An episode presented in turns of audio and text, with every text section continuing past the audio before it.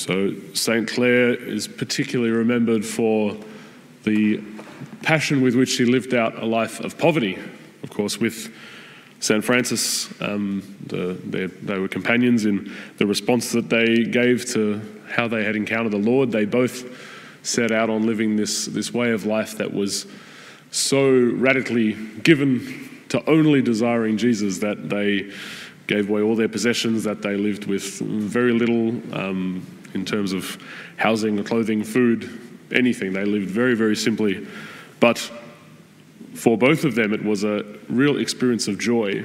Um, and we, we see that the, the sisters, the, the women who followed Clare in living this way of life, are known as the Poor Clares.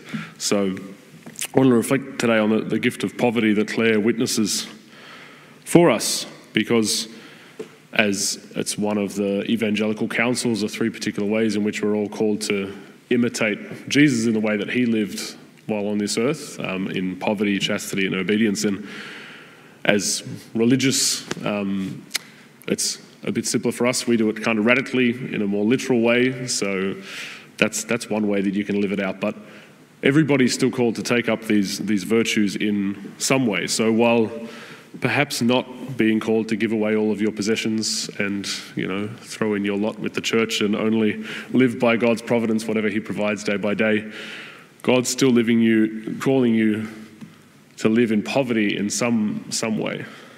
And I think these readings today speak to what the response really looked like from Clare's heart and perhaps what, what it means for us to live poverty, perhaps in a, as a spiritual attitude, if not as a literal way of life. Um, as I mentioned, that Clare's desire to live this way of life had really come out of encountering Christ in such a way that she wanted nothing else. She knew that Jesus was all she wanted to go after, all she wanted to possess, and therefore anything else in her life could have gotten in the way of that.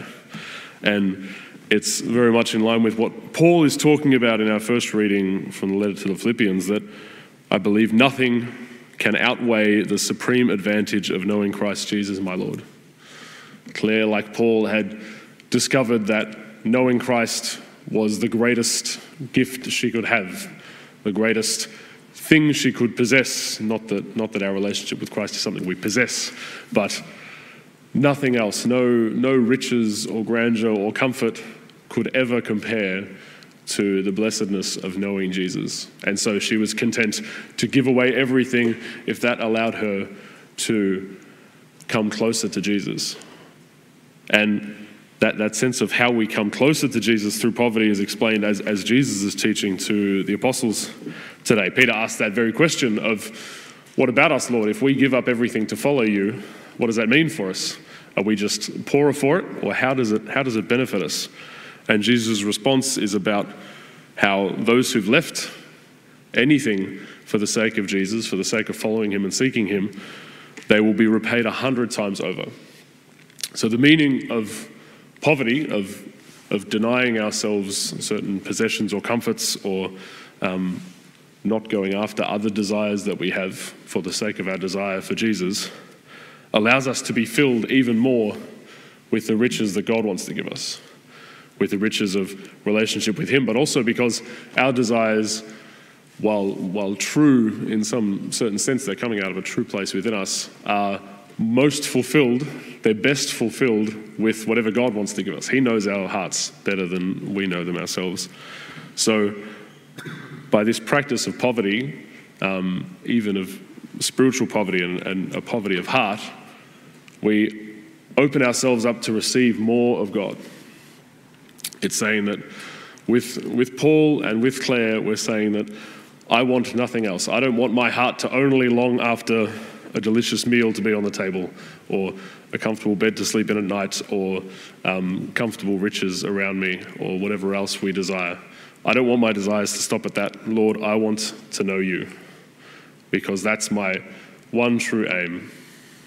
So, whatever that poverty looks like in our lives, however we can foster that, that might mean giving up some possessions or just going without certain desires or pleasures that we might otherwise seek after. What God always wants to draw us to in the spiritual life is to desire Him more and to make more room in our hearts that we can be filled with His gifts more and more rather than filling it with what we want. So let's, let's be led by the Lord in, in what our response of poverty might look like in our own circumstance of life. But let's allow God to draw us to know Him more and to draw us to empty ourselves so that we can be filled in with His life and His love and all the gifts that He wants to give us.